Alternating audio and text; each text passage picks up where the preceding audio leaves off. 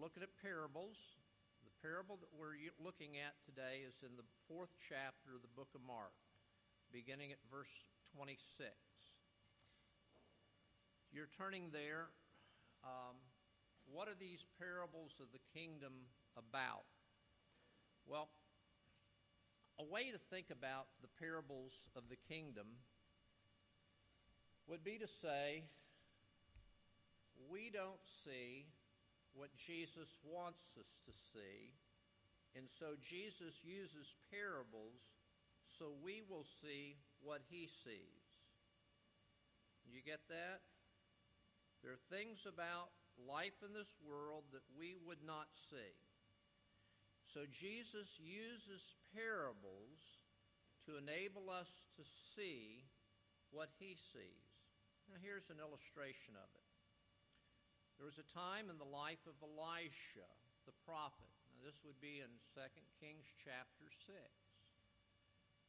In this situation, Elisha was warning the king of Israel what the king of Aram was doing in order to capture he and his army. Well, the king of Aram thought that somebody in his inner circle was telling the king of Israel his every move. And so he made an accusation. Which one of you is doing this? And one of the king's servants says, No, master, it's not that way at all, but there's this prophet named Elisha, and he will tell the king of Israel what you say in your own bedroom. He says, Where is that man located? Well, they came back and said he's in a city called Dothan. Well, go surround that city, capture him, and bring him here. So, one night, an army of Aram circled the city of Dothan horses, chariots, armies. Next morning, people woke up, but in particular, the prophet's servant woke up and he saw the city surrounded. Now, this is just to say opposition to the advance and the growth of the kingdom of God on earth. So, what did the prophet servant see? He sees what we typically see on any given day. There's hell to be paid for being a Christian in this world. And there's opposition all around us. Well, he runs to Elisha and says, Master, look, we're surrounded. Well, Elisha says, Lord, open the young man's eyes. When he opens his eyes, he sees that the hills and the valleys are surrounded with the chariots of God. How do we say it in the New Testament? Greater is he who is with us than he who is in the world. Now, to a great extent, Jesus is showing us this in these prophets or in these parables. So when we come to Mark chapter 4, we come down uh, to this particular parable, beginning in verse 26, and Jesus says, The kingdom of God is as if a man should scatter seed on the ground. He sleeps, rises, night and day. And the seed sprouts and grows. He knows not how. The earth produces by itself first the blade, then the ear, then the full grain in the ear. But when the grain is ripe, at once he puts in the sickle because the harvest has come. Now, this is Jesus' parable, and it's to uh, this group of disciples. Possibly there are other people there. Now, when we think about this particular parable, I think the thing that's important for us to remember is this this parable only appears in the Gospel of Mark. Now, Mark is an artist. And as an artist, he selects the things that he is putting on the canvas of his work of art for us to see. And so it, being unique to Mark's gospel, we need to understand its meaning and purpose from the background of Mark's gospel. Mark begins his gospel with Jesus announcing that the kingdom of God is at hand and that the people, his disciples, everyone, is to repent and believe the gospel. That's Jesus' preaching. Now, what we see in the parables is the parables are an extension of Jesus' preaching. Both of them are concerning the kingdom of God. So, when we look at this, these parables are Jesus' preaching to help us to see what Jesus preached. It's to help you and me decide about Jesus' preaching about the kingdom of God. And it's there for you and I to be encouraged to enter in to the kingdom of God. Now, again, without the parables there, we would see the things that everybody else sees, and we would be limited in the same way they're limited. The people that are outside the kingdom are limited in what they see.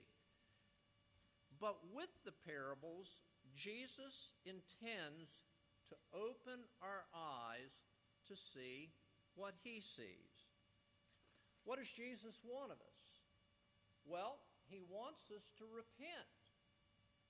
And in this case, to repent means don't think the way the world thinks.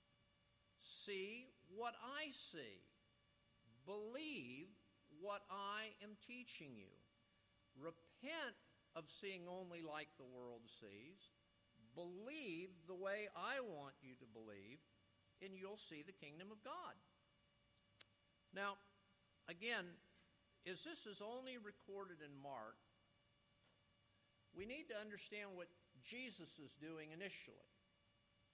So, initially, what Jesus is doing is teaching, training, and instructing his own disciples in the midst of persecution. Think back to Elisha and his servant in the city being surrounded and the servant's eyes being opened. So Jesus wants to instruct and train his own disciples who are experiencing the persecution he's experiencing. Now, Mark. Mark writes to the Romans. And Mark is writing to a congregation that Jesus would speak to them in the same way he spoke to his disciples in order to see the kingdom of God in the midst of the persecution that the church at Rome is experiencing at the time Mark writes this. Now, what is it for us? Well, it's the same thing.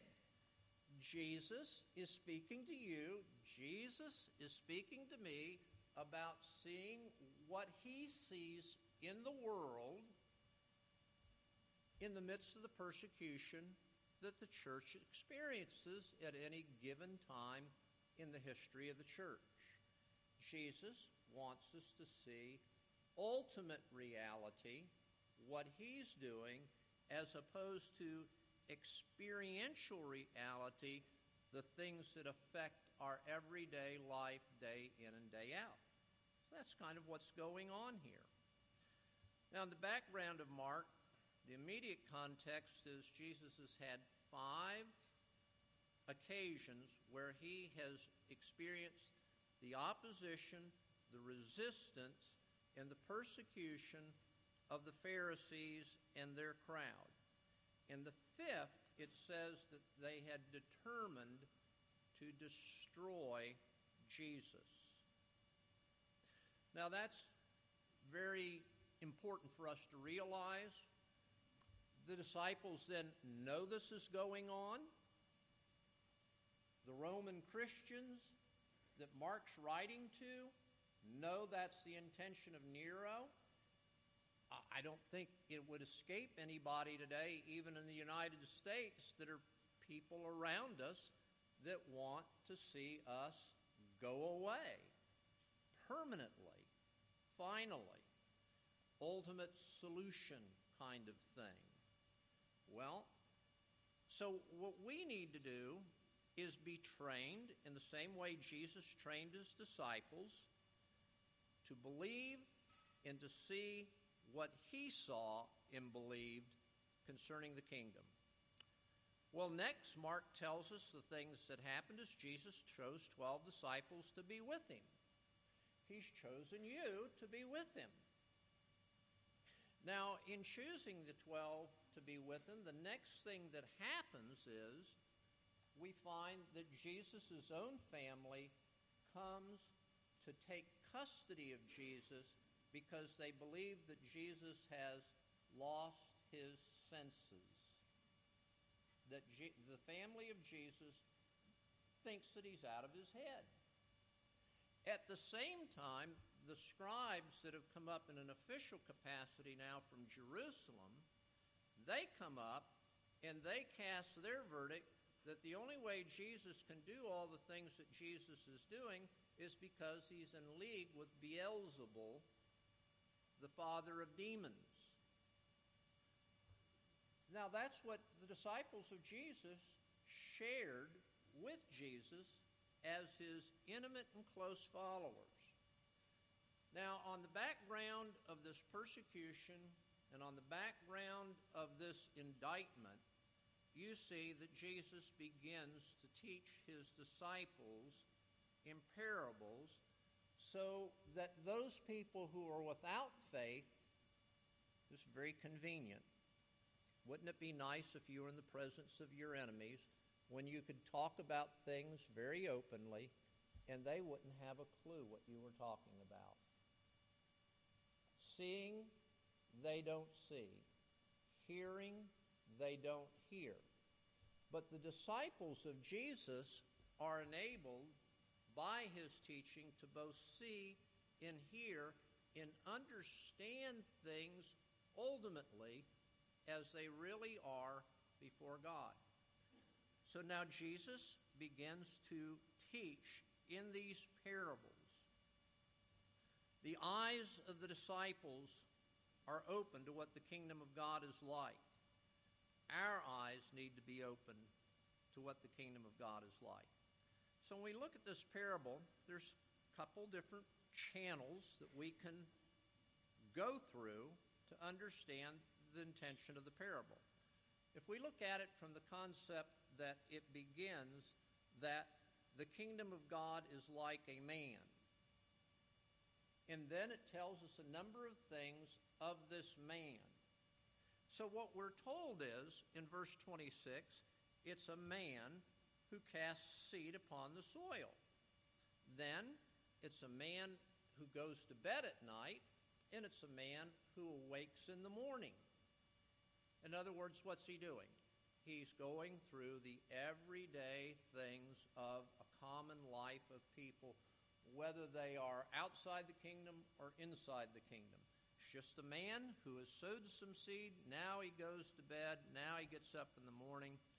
And then it says he watches the crop grow, but when he sees that this crop permits, when it comes to full ripening, he immediately puts in the sickle because it's time to harvest all the stuff that's been planted.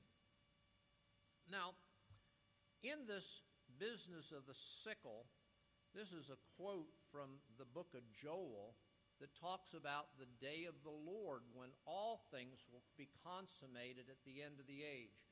When Jesus used this word sickle in harvest, everybody knew he was talking in a word picture and that that part of the word picture meant the last day. So that part of the thing is understood about this man. But now we can look at it from another channel. And a parallel channel has to do with the seed. Well, what do we learn about this seed? Well, the seed is just strictly cast on the ground. So here's this seed. Now, the way they would plant in those days, they would throw the seed on the ground, then they would come back and plow and turn the ground over on top of the seed. And then as it got rained on and sun on it, then it would grow. So it's the first step in putting a crop in the ground. He casts the seed on the ground. So now the seed's there. What do we know about it next? Well, it sprouts. It grows. It grows some more. And then we're told that it matures. And then it's ready to be reaped. How does it do all this? Well, it says the soil does it. Well, how does it do it? Well, it says the man doesn't know. Man doesn't know how it happens.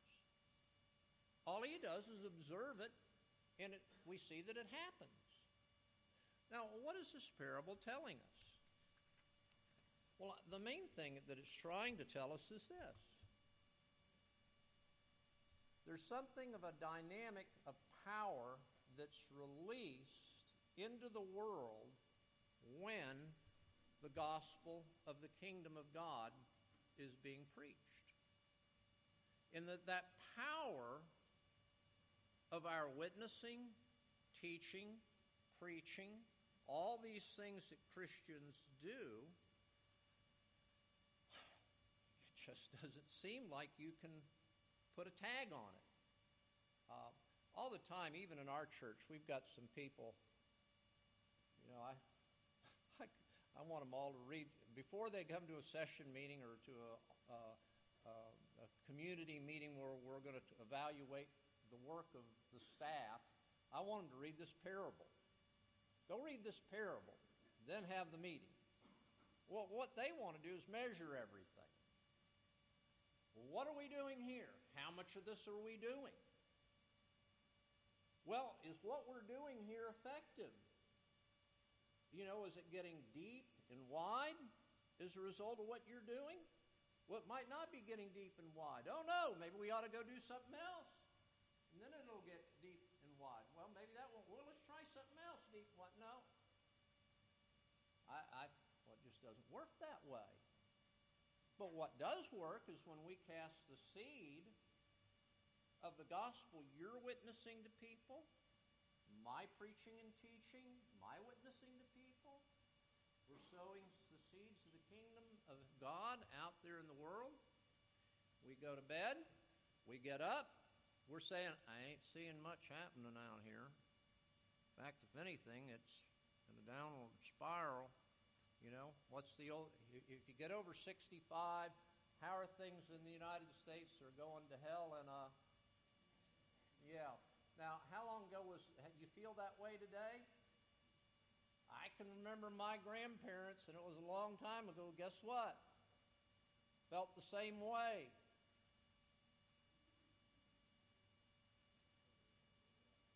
Looks bad, doesn't it? Don't worry, it'll look worse if you don't have your eyes open by Jesus to understand the power of the kingdom of God.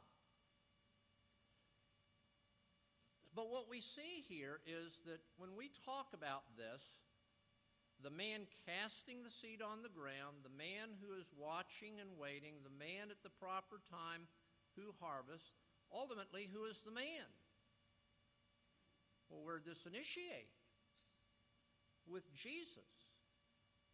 What does it mean here? Jesus, the apostles, the pastors, the Christians, we're doing something. Well, what are they doing? Well, they're calling people to repentance and faith. We're telling people don't be conformed to this world, but be transformed by the renewing of your mind, that you may do the things you're supposed to do.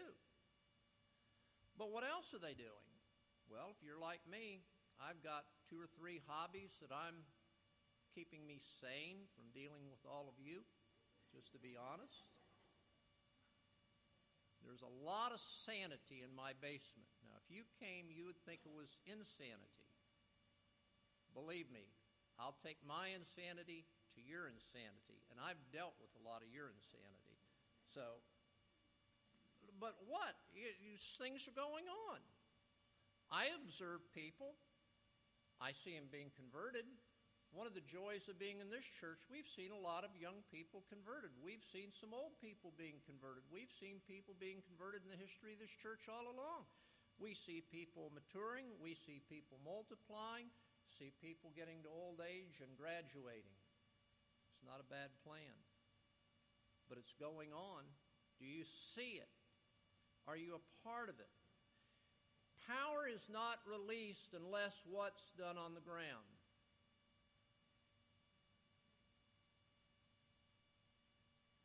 If you take the seed and keep it in your pouch, how much power is going to be released? None. But if you're kind of one of those people that's just kind of indiscriminate, a liberal, being liberal with your preaching and teaching, you just share the gospel with people, and guess what? You just don't know. You can't tell. But something's happening. How does all this happen? How do these people change? How does all of a sudden this downtown church be filled with young people? You know, you read all the books on how it happens, and it ain't supposed to be happening here, and it is. kingdom of God's at work. Can't get a human explanation. But what do we have to do? We have to keep doing this prayerfully, carefully, waiting, not trying to over massage everything, but let the Spirit of God, the power of God, work in the midst of what we're doing. Now, again, the seed. What is the seed? It is Jesus' preaching and teaching. These people knew that. In the Old Testament, the seed was a metaphor for the scriptures that were being taught. So Jesus is preaching liberally. He's casting everywhere seed. What does he want these disciples to do, even though it's going to mean persecution? Witness. What about these Roman Christians who are under the threat of Nero's persecution? The tendency would be to withdraw and close yourself in. No. Liberally witness, sow the seed, call people to repentance. They can only see the way the Romans want them to see. If your eyes are open to the kingdom of heaven, then you can be a part of helping them see Jesus' kingdom too. In the culture in which we live, it's the same thing we talk to people when you say they haven't got a ghost of a chance of believing. Guy over there in blue scrubs, he didn't have a ghost of a chance of believing either when I first met him. Written off in Columbia, South Carolina, and his girlfriend. Fair enough? Fair enough? Yeah, fair enough. He came to faith. A bunch of his friends have come to faith. Wife came to faith. You know how it happened?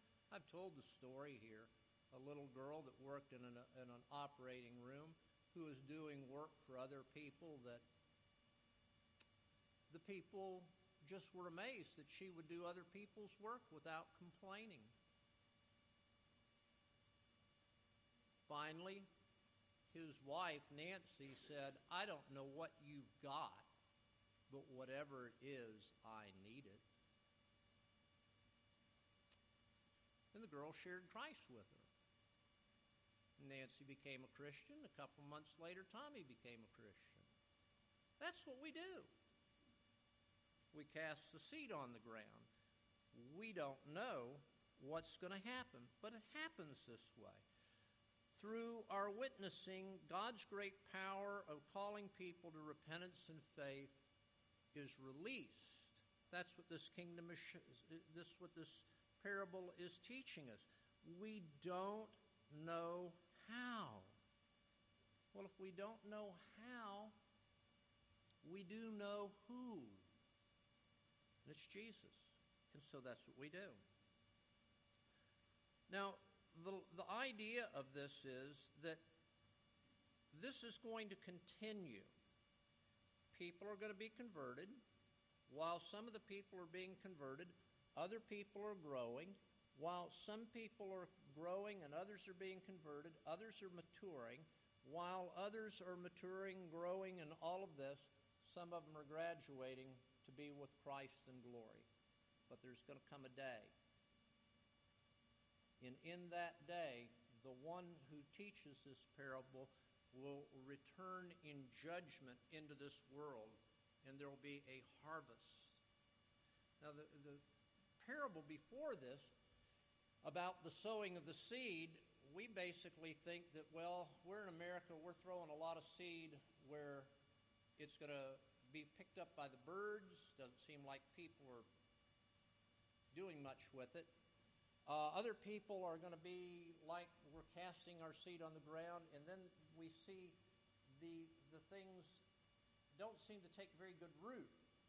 Little persecution comes, and people are scattering away from the church. Well, that, that kind of looks like what's going on in our culture in certainly our culture, we see people being strangled by the weeds, by the cares for riches and other things. That's going on. But the focus of that parable that we looked at last week isn't on that. It's on where the, the seed that was sown on the good soil and it produced a crop 60, 80, and 100 fold. That's what we need to understand about what's going on in the world. Again, without the parables, all we see in the news is what we see. You know, yesterday we had a meeting in our denomination down in Houston County, and I was kind of disappointed because we never even once mentioned the anniversary of 9 11. That would have been a good day thing for our presbytery to have remembered it want to call your attention to it. Today's 912. We've had an ambassador assassinated, multiple people in that embassy killed, a number of them American. It's got our attention. The politics that's going on, Democrat and Republican, has got our attention. The economy has got our attention the moral decline in the culture has got our attention. All of these things have caused us the hurt, the hardship, the recession, the crime, the divorce, the death to see what the world sees. That's reality. It's a part of our everyday going to bed and getting up. With Jesus opening our eyes by this parable, we need to see things differently. We need to see what Jesus is doing in the world, what Jesus is literally doing through some of you in this world, what Jesus is doing with all of us corporately in the world. He's going to do this to the end of the age. Now,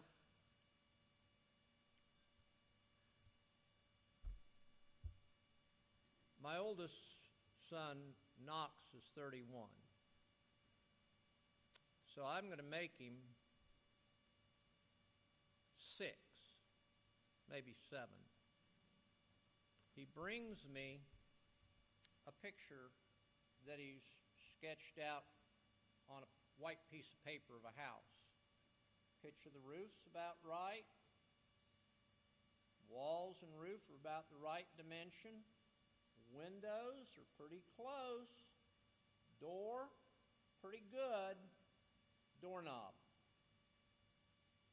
So I looked at the picture and I looked at my son Knox and I said, Knox, doorknob. he laughed. He thought that was so funny. The proportion of the doorknob was this big. and when he when someone called his attention to it, he saw it and he laughed. He thought it was really funny. Well, let me tell you the doorknob I see. In 1977, I went to Reformed Seminary in Jackson, Mississippi. There was one Reformed seminary. It was graduating about 60 to 70 people. Number of people here in our church were there at that time. One Reformed seminary. How many Reformed seminaries are there today? I think there's five. From one Reformed seminary in 1977 to 2012, five. And what they're doing online is reaching people globally around the world. Do you, by any chance, see an increase in what might be happening in God's world? There was one Westminster seminary then. It was in Philadelphia. Now, in effect, there's maybe three, depending on how you count one in Texas. Our own denominational seminary was graduating about a whopping 12 to 16 people a year. Nobody even counted them in the mix. To now, uh, today, I don't know, what do you think, Eric? What do they graduate? well over a hundred. All of a sudden, God's got a faucet. It's a big one, and He's turning it, and men are coming in and out into a solid, reformed, Christian, conservative presentation of the gospel in the world, and it wasn't there in 1977, but in 2012 it is. You know, if you go back and you say it's about 1940, December 1941, we had navigators. One of our missionaries signed up to be a navigator on December 6, 1941, when he sailed into Pearl Harbor in a destroyer. Next day, everything was different.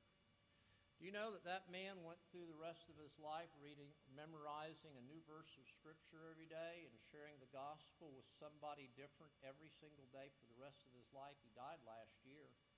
Can't remember his name. Um, wasn't a part of my time being here. But he did that. But since then, we've got inter- InterVarsity Christian Fellowship. We've got Campus Crusade for Christ.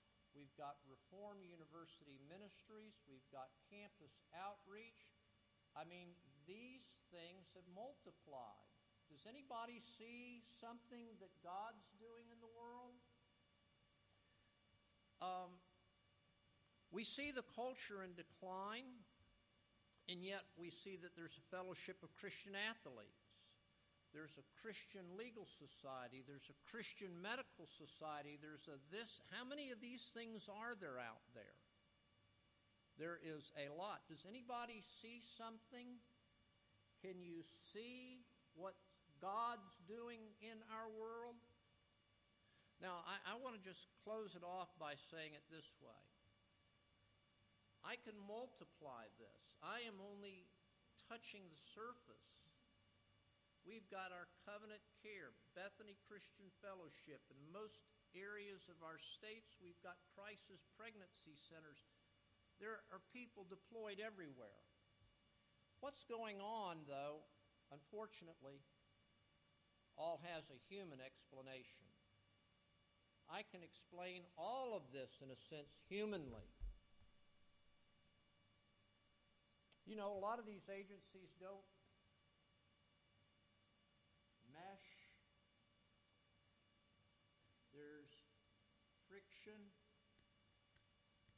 Sometimes they're doing this, frustrates me. Sometimes I'm part of the problem. Sometimes you're part of the problem. But what's going to happen one day, I think, is this it's going to be God's hour.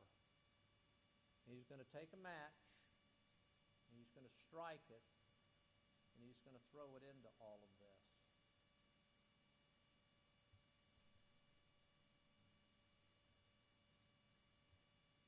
then that won't have any human explanation. None. We'll realize what God's been doing all our lifetime. Maybe we won't live to see it, but it's going to happen.